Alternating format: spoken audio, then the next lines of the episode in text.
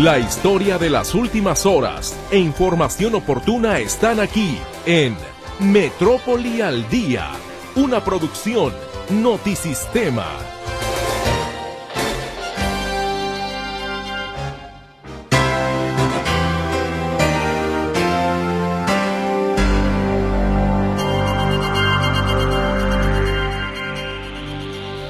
Buenas tardes, les saludo con muchísimo gusto esta tarde, iniciando actividades después del puente largo. Espero que usted haya descansado o que le haya ido muy bien también en lo que tuvo que trabajar.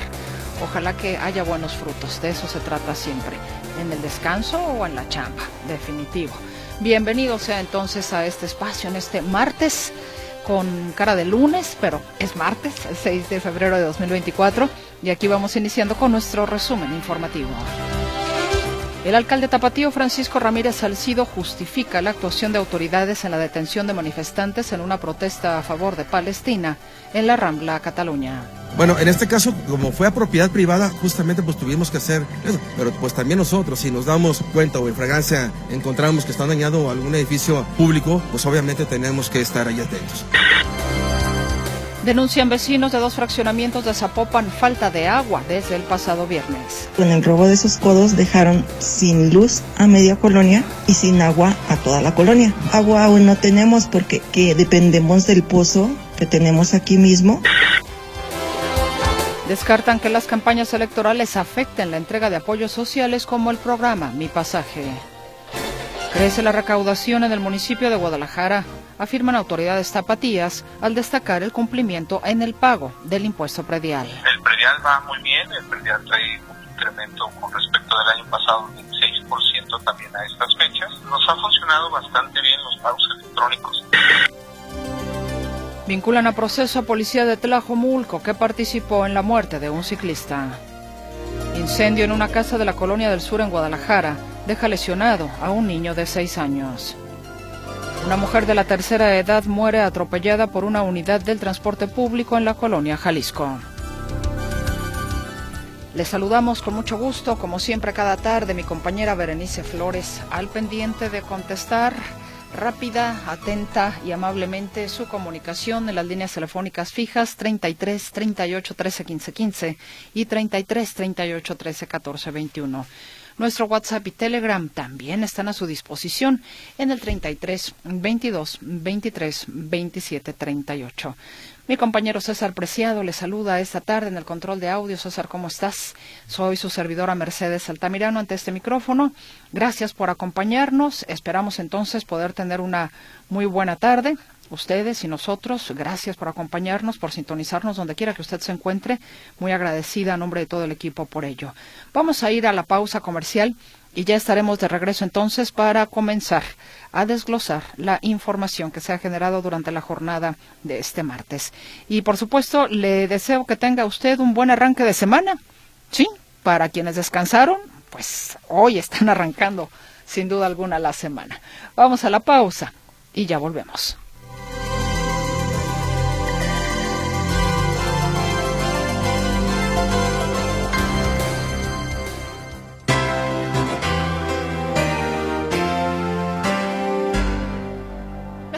Ya le dábamos a conocer a usted por fin, desde que por supuesto liberó ya la información la Secretaría del Sistema de Asistencia Social para las citas de la recarga de la tarjeta del programa Mi Pasaje, que efectivamente, pues ya en este mes de febrero van a comenzar las citas. Serán dos entregas semestrales para las cuatro modalidades del programa en beneficio de personas adultas mayores, personas con discapacidad, mujeres y estudiantes, en tanto que para estudiantes será a partir del 12 de febrero.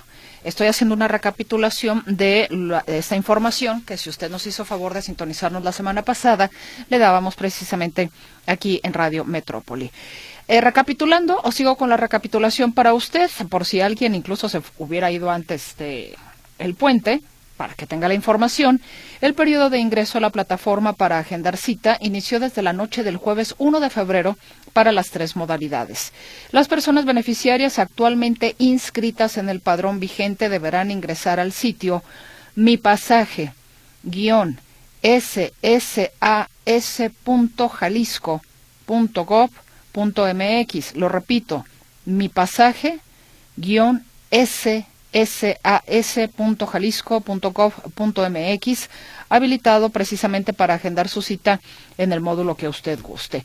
Y las personas mayores y o con discapacidad que no tengan acceso a Internet pueden agendar su cita al teléfono 33 30 30 1225, lo repito, 33 30 30 1225 con atención de lunes a viernes de 8 de la mañana a 6 de la tarde y los sábados de 8 de la mañana a 12 horas.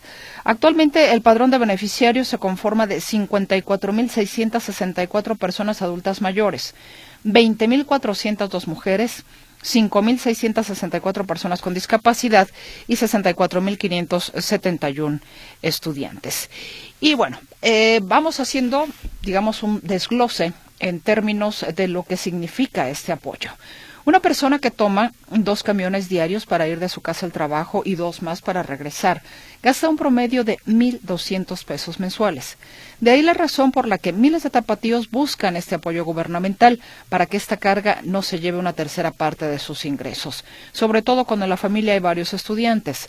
El director de programas estatales de la Secretaría de Asistencia Social, Oscar Pérez, que hoy conversó eh, con los micrófonos de Notisistema en Buenos Días Metrópoli, reitera que desde el pasado 2 de febrero, como ya le decía yo a usted, está abierta la convocatoria para que 145 mil beneficiarios de cuatro grupos refrenden su tarjeta de programas Mi Pasaje. Vamos a escuchar parte de la información que seguramente es de interés para las personas que están inscritas en este programa Mi Pasaje. Desde el pasado 2 de febrero, todos aquellos beneficiarios eh, activos en el programa, es decir, todos los adultos mayores que recibieron el apoyo eh, en los primeros meses del año 2023, al igual que las mujeres y las personas con discapacidad pueden ingresar ya en este momento a la plataforma digital del programa de pasaje, generar su cita y acudir con su documentación a los distintos módulos que tenemos, tanto en el área metropolitana como por supuesto en las ciudades del interior. Y a partir del próximo 12 de febrero, estarán eh, pudiendo generar su cita en la misma plataforma todos los estudiantes que forman parte de este programa Mi Pasaje para poder acudir a los módulos a partir del 19 de eh, febrero y hasta el próximo 23 de marzo, que es el último día que estaremos atendiendo a las distintas modalidades para que reciban su apoyo del programa Mi Pasaje, reitero, de este semestre primero del año 2024.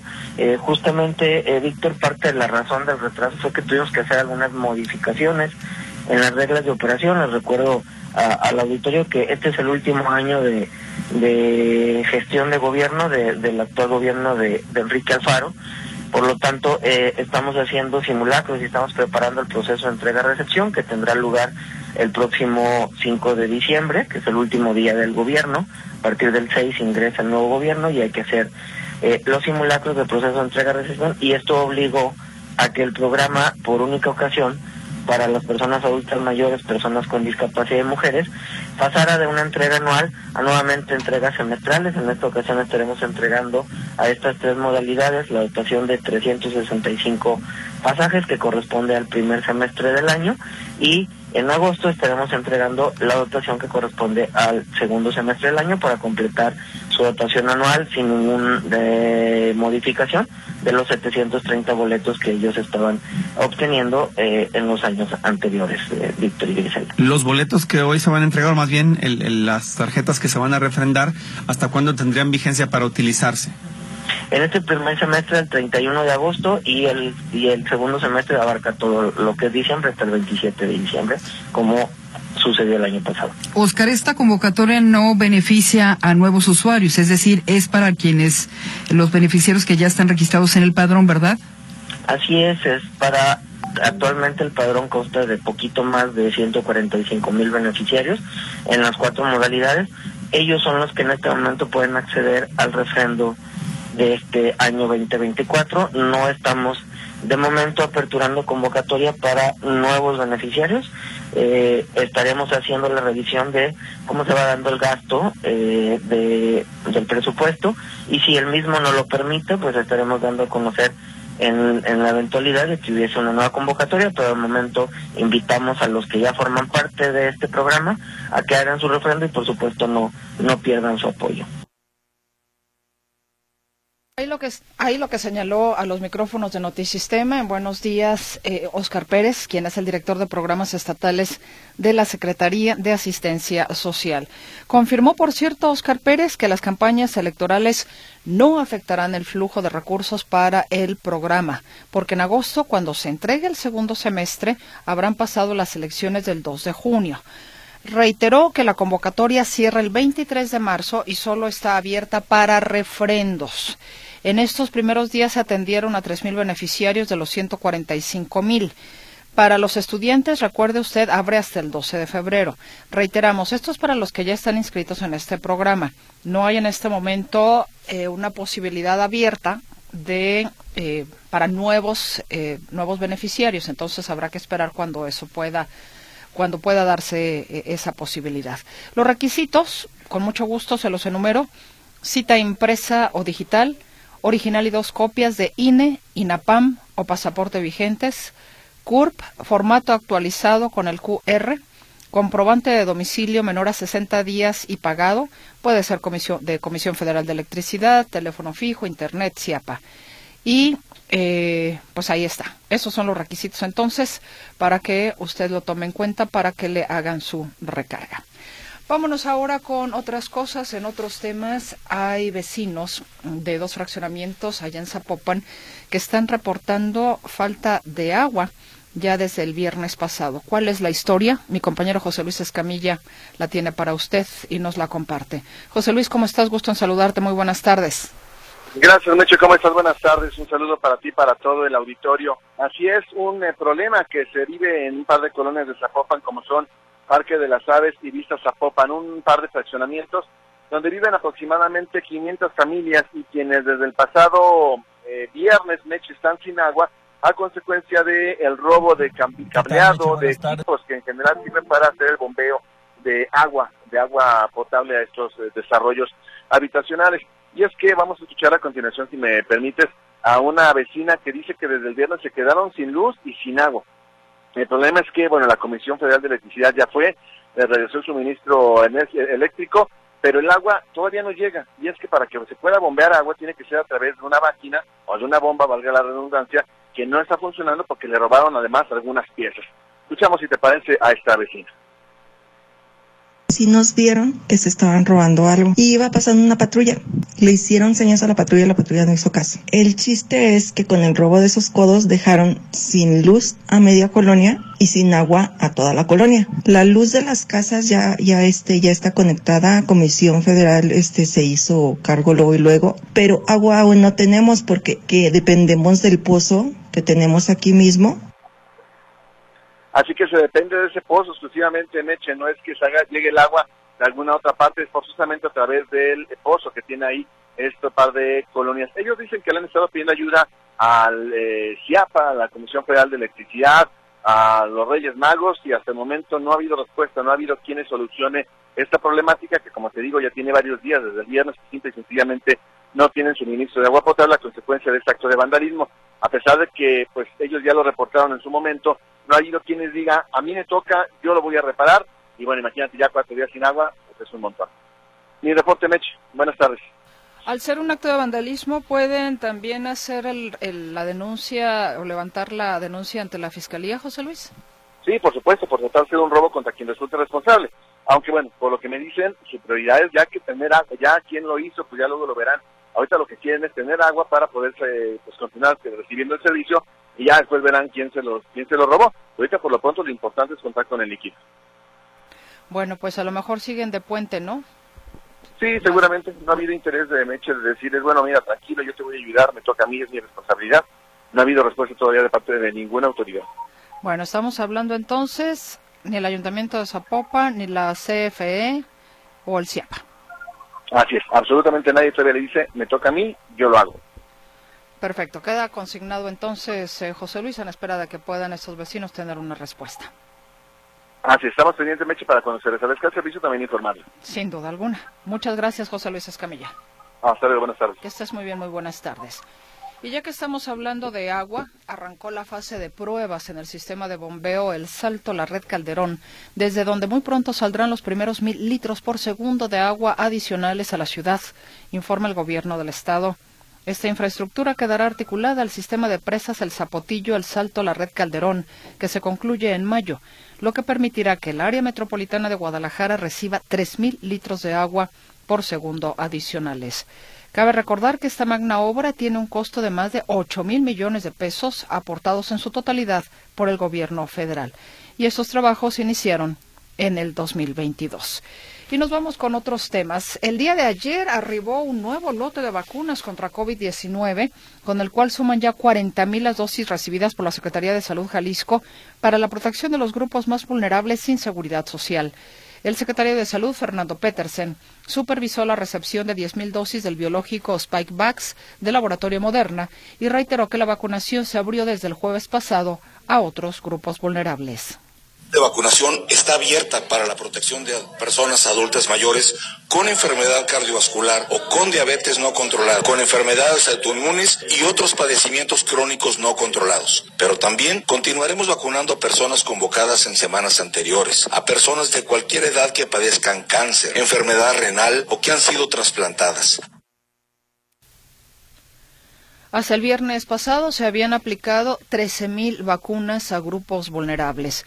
El gobierno de Jalisco compró un total de 50.000 dosis.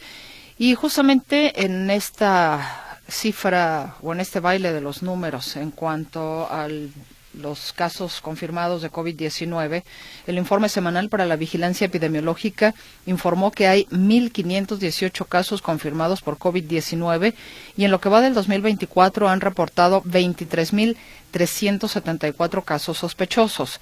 Las entidades a nivel nacional que tienen un alza en casos son Ciudad de México con 446 casos positivos, Estado de México con 117, Hidalgo 85, Nuevo León 84 y Jalisco con 68.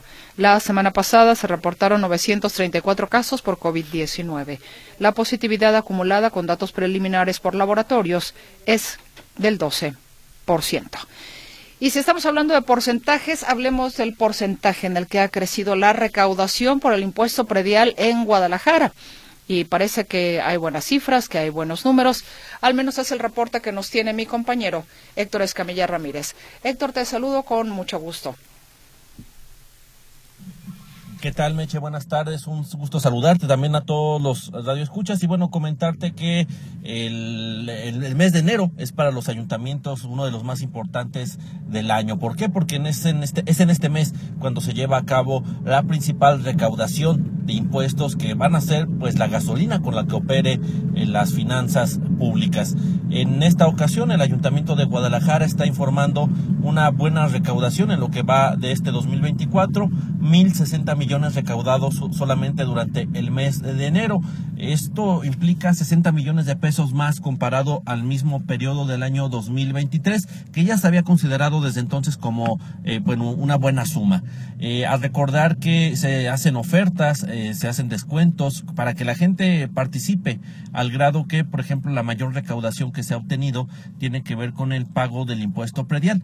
De hecho, 7 de cada 10 pesos recaudados en este año por parte del Ayuntamiento de Guadalajara, bueno, obedecen al tema del pago del impuesto predial. Hay otras obligaciones que se deben de cubrir, por ejemplo, el tema de pagos en cementerios, el tema del pago de otros derechos que están obligados las personas. Eh, en general dicen las autoridades, la Tesorería de Guadalajara, que ha habido una buena recaudación, un buen cumplimiento por parte de los ciudadanos en este 2024. ¿Qué sigue? Durante el mes de febrero sigue el 10% de descuento a todas aquellas personas que eh, pues quieran eh, pagar un poco menos de su impuesto predial. A recordar también que hay descuentos para grupos vulnerables. Eh, depende mucho del valor de la propiedad, pero hasta casas de un millón doscientos mil pesos, las personas, por ejemplo, jubiladas, en situación de viudez, entre otros, eh, pueden hacerse o ser favorecidos por algunos descuentos que está otorgando el Ayuntamiento de Guadalajara. También llama la atención de los mil millones de, mil sesenta millones de pesos recaudados este año, 6% más comparado a 2023 también se destaca un incremento de las personas que están utilizando medios digitales de pago, o sea, pagan por internet o usan otro tipo de transferencias electrónicas. Es decir, hay más personas que están recurriendo a otros medios y no necesariamente ir a las recaudadoras. De todas maneras, las recaudadoras han estado, estuvieron trabajando también los sábados para tratar de pues que la gente se acercara a hacer eh, pagos y cumpliera con sus obligaciones. Mencionan que pues, o esperan eh, que este año la recaudación obtenida por Guadalajara se asemeje lo más posible a la estimación presentada en la Ley de Ingresos del 2024. Esto permitirá o dará margen para el, eh, el aprovechamiento de, sobre todo el tema de un presupuesto pues equilibrado. Entonces es un deber de todos participar en este tema del pago del predial y de los impuestos. Y bueno en el caso de Guadalajara dicen van por buen camino. Esta es la información Meche. Muy buenas tardes Muchísimas gracias, Héctor Escamilla Ramírez. Y yo le recuerdo nuestros teléfonos aquí en cabina para que usted, si tiene la posibilidad, el deseo o en algo le podemos nosotros ayudar con muchísimo gusto, háganos llegar su comunicación al 33 38 13 15 15 o 33 38 13 14 21. En el WhatsApp y en el Telegram también le atendemos con muchísimo gusto y el número para ambas plataformas es el 33 22 23 27 38. Hacemos una pausa y ya estamos de vuelta.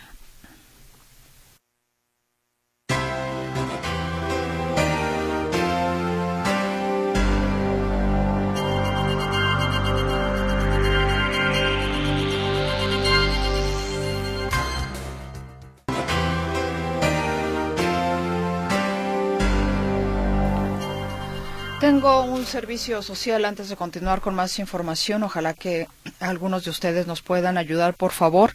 Se necesitan cuatro donadores de sangre de cualquier tipo para la paciente Elba Olivia Martínez Garrido. Elba Olivia Martínez Garrido. Em, ella está en la clínica 14 del Seguro Social, piso 3, cama 317 donantes acudir al banco de sangre de la Clínica 14. Es para una operación a la que será sometida y los donadores son de cualquier tipo, reitero. Si usted tiene interés en apoyar, de cualquier manera le pasamos un teléfono para que establezca comunicación con Lore Martínez. 33 34 67 95 00. Lo repito, 33 34 67 9500. Cuatro donadores de cualquier tipo para la paciente Elba Olivia Martínez Garrido, internada en la Clínica 14 del Seguro Social. Muchas gracias por el favor de su escucha. Eh, más bien, bueno, de escucharnos, por supuesto, pero de atender a este servicio social si está en sus posibilidades. Luis Manuel Campos nos reporta el semáforo de Bosques de Santanita que está en López Mateos y Ramón Corona ocasiona caos vial en López Mateos le debe de dar más preferencia a la circulación sobre la arteria de López Mateos. Es la opinión del señor Ocampo. El señor Torre nos dice, la burocracia, el cáncer de este país. Saludos. Enrique Morales Mesa dice, para los de la Coparmex tiene el mismo costo de producción un litro de gasolina y un litro de leche porque cuestan casi lo mismo. Gracias por sus mensajes y voy ahora hasta la Ciudad de México con mi compañero Arturo García Caudillo porque el presidente de la República presentó su paquete de reformas el día de ayer. Y bueno, hoy pues ciertamente eh, se refirió al tema, pidió al Congreso conocer a detalle estas reformas para luego tomar una decisión.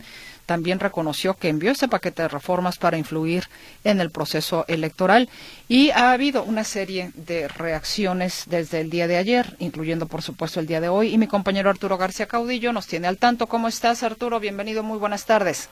¿Qué tal, Mercedes? ¿Cómo están, amigos? Me da gusto saludarles. Efectivamente, el presidente Andrés Manuel López Obrador presentó el día de ayer un paquete de reformas que vienen siendo el plan C, eh, ya que el plan B no prosperó, lo incluye dentro de este plan C y pues bueno, presenta temas como reforma electoral, reforma al Poder Judicial, eh, reforma de pensiones, eh, reforma en materia de desaparición de órganos autónomos, en fin, básicamente lo que busca con esta eh, eh, con estas iniciativas son 20 en total, 18 de ellas son constitucionales, por lo cual va a requerir dos terceras partes de los votos y sin la oposición no va a poder eh, lograrse que se aprueben estas 18 iniciativas y dos que son ah, leyes secundarias. Entre ellas, de las leyes secundarias hay una que hace desaparecer a varios organismos autónomos. Pero bueno, el hecho es que el presidente Andrés Manuel López Obrador eh, ayer después de presentarla las envió inmediatamente a través de Luisa María Calderón, eh, Luisa María, eh, olvidé el apellido, pero bueno, la secretaria de Gobernación, eh, eh Luisa María Alcalde, para que de inmediato en la Cámara de Diputados tomaran cartas en el asunto y de hecho, en teoría, mañana como ya la publicaron, mañana en la Gaceta de la Cámara de Diputados, mañana estarán subiéndola al Pleno, dándole lectura eh, y pasando pues de primera lectura y eh, seguramente enviándola a este paquete a las diversas comisiones a donde les corresponde. Pero en tanto el presidente Andrés Manuel López Obrador esta mañana pidió efectivamente a no solo a los legisladores, sino a los partidos políticos y a la gente en general eh, que conozcan de qué tratan estas reformas y para ello va a estar exponiendo todos los días los diferentes eh, secretarios de Estado encargados de estos temas para que se vaya explicando a través de las mañaneras. Hoy Luis María Alcalde eh, dio una explicación en lo general respecto de lo que es este paquete, repito, son 20 iniciativas 18 de reforma constitucional, dos a leyes secundarias. Pero después el presidente Andrés Manuel López Obrador, pues no pudo sino reconocer lo mismo que mencionó el día de ayer, que lo que quiere es que desaparezca todo lo que aprobaron, eh, las reformas que aprobaron eh, para reformar la Constitución eh, durante el periodo neoliberal y entonces regresar a la Constitución de 1917, más o menos a como estaba por allá de 1980, a finales de los 70, digamos que cuando estaba el prismo en su apogeo. Pero entonces eh, vamos a escuchar justamente cómo lo dijo, porque él reconoce eso, pero además reconoce que como estamos en época electoral, pues el mejor momento para presentarlas era este. ¿Qué es lo que queremos con las reformas? Devolverle a la Constitución del 17 su espíritu justiciero, humanista, y público, porque hasta ahora se dieron las condiciones y además porque vienen las elecciones, sí, y el pueblo va a decidir.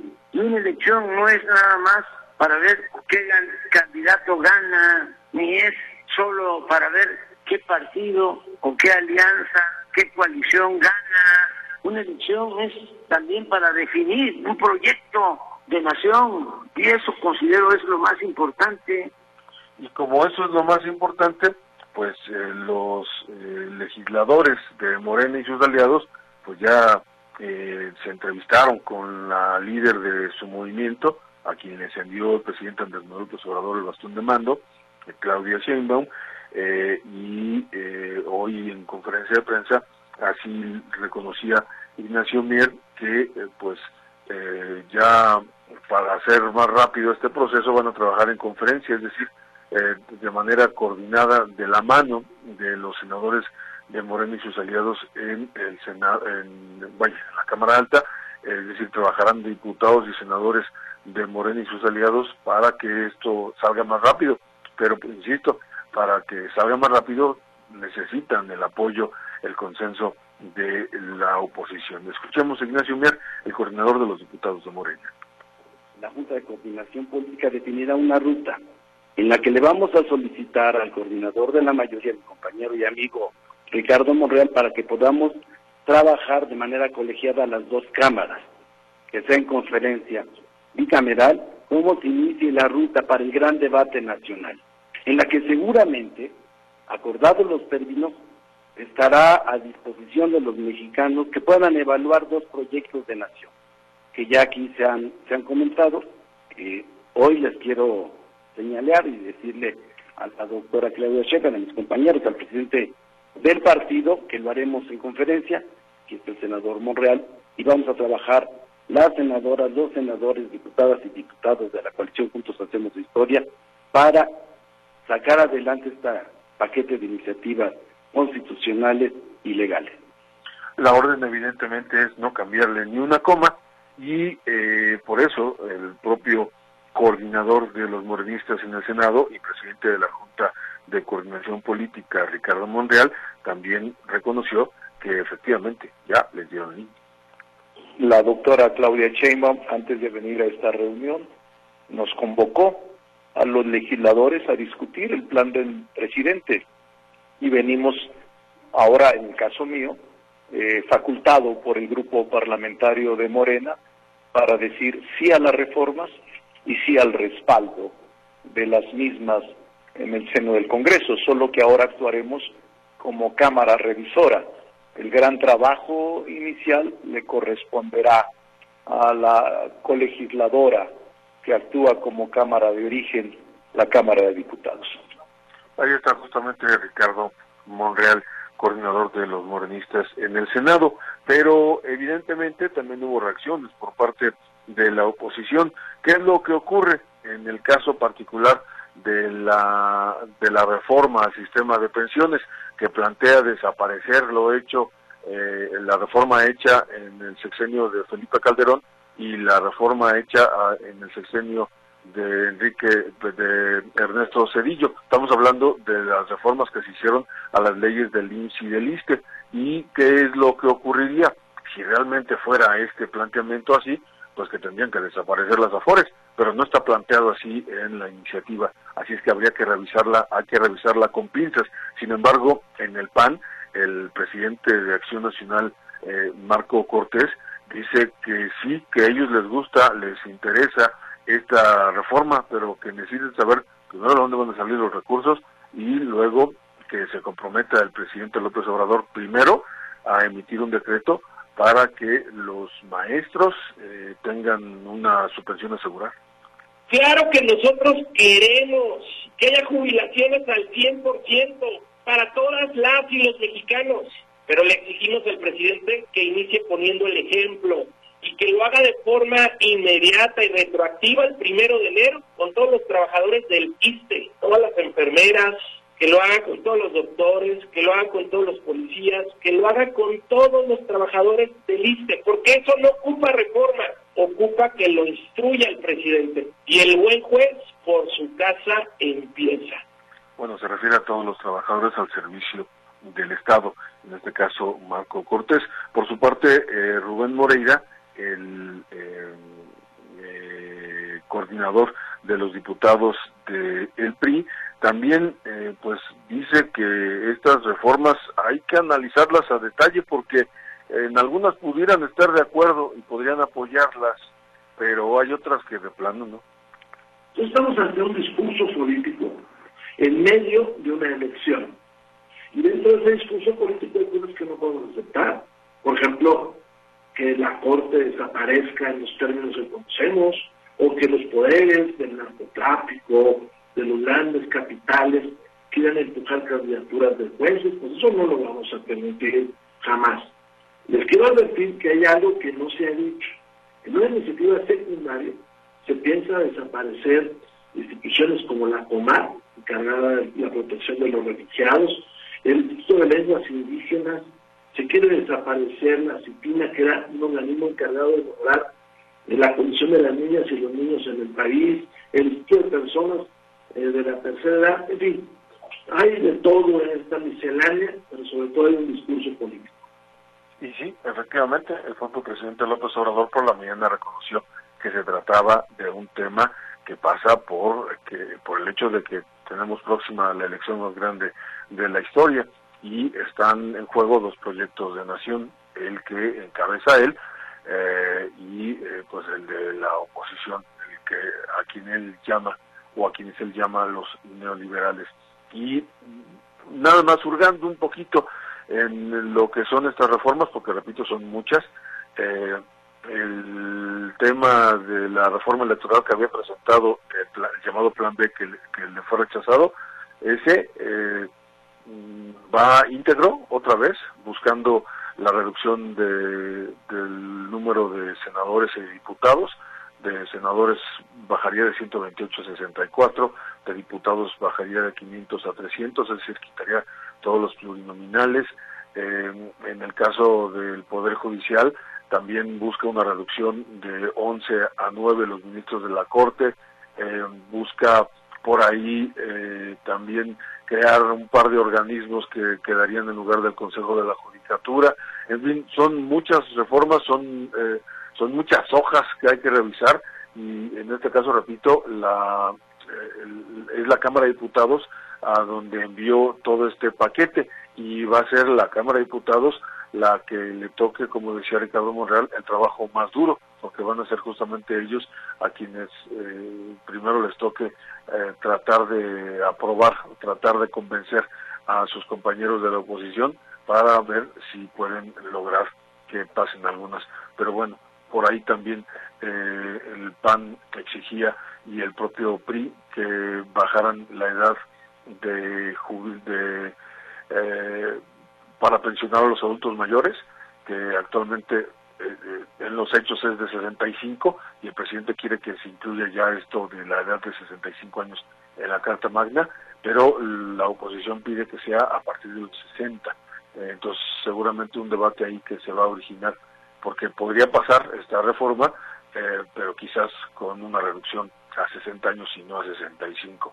Eh, y hay muchos temas que seguramente le interesan a la gente, por eso, pues sí, hay que estar atentos porque hay que revisar muy bien, hay que revisar a detalle todos estos elementos, eh, que muchos incluso, por ejemplo, lo que tiene que ver con la reforma electoral, pues simple y sencillamente no podría hacerse ahorita porque estamos a seis meses de la elección y esto no podría, no se aplicaría en la elección inmediata, sino se eh, aplicaría hasta dentro de tres años o, seis en el caso de la presidencial y de la de senadores. Pero bueno, eh, es, es, es, lo que presentó el presidente López Obrador y las reacciones que ha habido por parte de la oposición y del propio partido del poder. Mercedes. Te agradezco enormemente la amplia información, Arturo García Caudillo. Sin duda, bueno, pues empieza a ser eh, sujeto, digamos, de mm, mayor lectura, de mayor comprensión, lo que presentó el presidente de la República, desde nosotros mismos como medios de comunicación hasta los expertos, las diferentes eh, cámaras industriales, en fin, todo el mundo está eh, buscando efectivamente entender qué fue lo que mandó el presidente de la República y como él bien lo dijo y me parece muy preciso, primero lean, entérense y luego ya. No, como debe de ser todo en la vida. No podemos juzgar sin antes saber exactamente qué es lo que tenemos en las manos.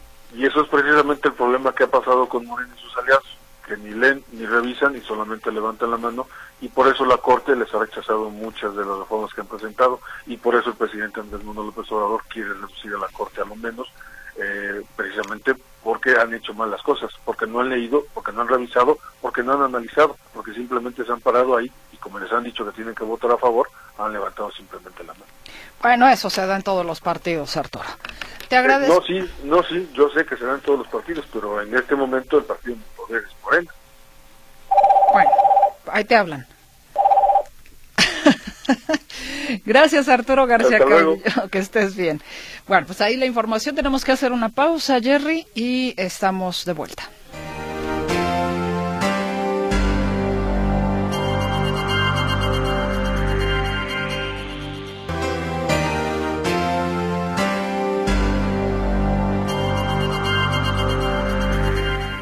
Gracias por comunicarse con nosotros. Nos dicen, soy letra M y mi pensión del bienestar debió llegar el 17 de enero y aún no llega.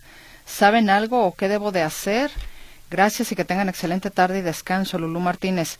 Igualmente para usted, Lulú. Mire, Lulú, bueno, yo lo que le puedo sugerir en este momento es comunicarse al teléfono de la Secretaría de Bienestar. Anótelo, 800-639-4264. 800-639-4264 es atención ciudadana para que usted igual pueda pues preguntar qué fue lo que sucedió, por qué no le han depositado eh, su dinero. O puede mandar un correo electrónico que también la Secretaría de Bienestar deja a disposición de las personas para eh, emitir sus eh, situaciones, sus dudas, sus comentarios. Y este es demanda social arroba bienestar .gov.mx. Repito, demanda social arroba bienestar.gov.mx. Y continuando con más información, industriales del Salto prevén generar, eh, prevén generar 6.000 empleos este año. Mi compañera Claudia Manuela Pérez nos tiene el reporte. ¿Cómo estás, Clau? Muy buenas noches. ¿Qué tal, Mercedes? Gracias. Muy buenas noches. Efectivamente, Industriales del Salto planean generar en Jalisco este año alrededor de 6.000 empleos. El año pasado fueron más de 5.000. Más o menos son las buenas cifras en estos dos años. Y también aplicar una inversión de 600 millones de dólares. Esto lo señala su dirigente, Raúl Huitrón, quien recuerda a la autoridad estatal que también debe poner de su parte en materia de infraestructura y seguridad. Escuchamos. El respeto al Estado de Derecho es fundamental. Abogamos por el desarrollo de infraestructuras clave para nuestro sector, como serían las carreteras, los puertos y los sistemas ferroviarios.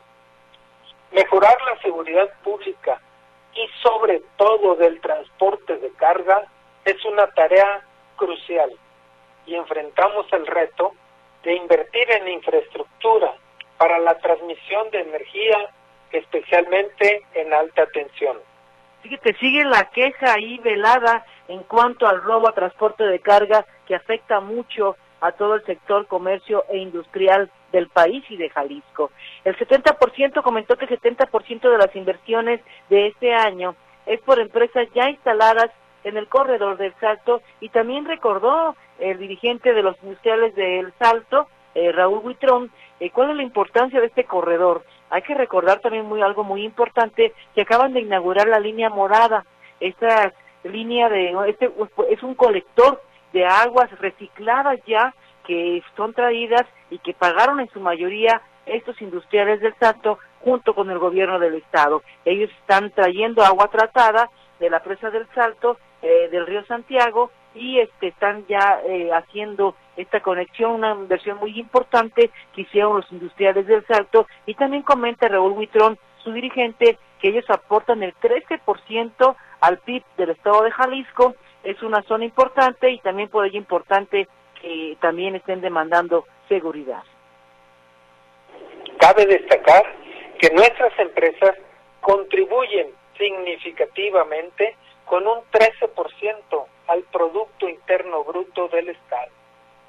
Sin embargo, para alcanzar nuestras ambiciosas proyecciones de crecimiento en inversiones y generación de empleo en el 2024, es imperativo abordar varios aspectos esenciales.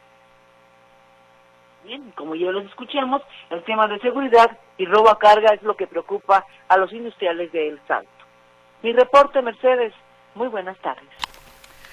Te agradezco enormemente la información, Claudia Manuela Pérez, y te escuchamos mañana a las 10 de la mañana en, módulo de servicio.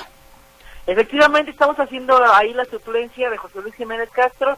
Él se tomó esta semana de descanso y estaremos ahí con ustedes ahí en módulo de servicio de 10 a 11 de la mañana. Mañana con el tema de todos los programas sociales. ¿Cuántos programas sociales hay en Jalisco por parte del gobierno del Estado y cómo se maneja? Mañana nos escuchamos. Ah, muy bien. Ese siempre es un tema que le interesa mucho a nuestra audiencia. Gracias, Mercedes. Al contrario, gracias a ti, Claudia Manuela Pérez. Mañana Hasta luego, muy buenas tardes. Hasta luego, que estés muy bien. Mañana entonces el módulo de servicio, efectivamente, en estas eh, vacaciones que está tomando mi compañero José Luis Jiménez Castro, ahí está Claudia Manuela Pérez muy al pie del cañón. Y precisamente Claudia nos estaba haciendo referencia con esta información de los industriales sobre el tema, efectivamente, de los transportistas que, como usted sabe, el día de ayer estuvieron manifestándose en distintos puntos del país. En el caso específico de Jalisco, luego de cinco horas de manifestación y tras llegar a un acuerdo con los representantes de los gobiernos federal y de Jalisco, que se comprometieron a establecer una mesa de diálogo para atender sus demandas, los transportistas de Jalisco levantaron el plantón que tenían ayer en el kilómetro 40 de la carretera Guadalajara-Colima. Desde las nueve horas, los inconformes protestaron por la inseguridad y el mal estado de las carreteras en la entidad, el incremento en el precio de los combustibles y el aumento en la cuota de peaje. Los transportistas exigen más seguridad en las carreteras ante los constantes asaltos eh, a camiones de carga. Además, denunciaron secuestro de unidades, actos de hostigamiento, extorsión y asesinatos de choferes y exigieron, pues, resultados a la Guardia Nacional. Así estuvo este tema el día de ayer, que bueno, lo hilamos justamente con esta información que nos proporcionaba mi compañera Claudia Manuela Pérez en torno a los eh, en torno a los industriales del Salto que además de planear generar eh, seis mil empleos, pues están pidiendo también un tema importantísimo que es el de la infraestructura y la seguridad particularmente. Tenemos que irnos al noticiero Notisistema de las 7. Ya regresaremos a la segunda hora de Metrópoli al día.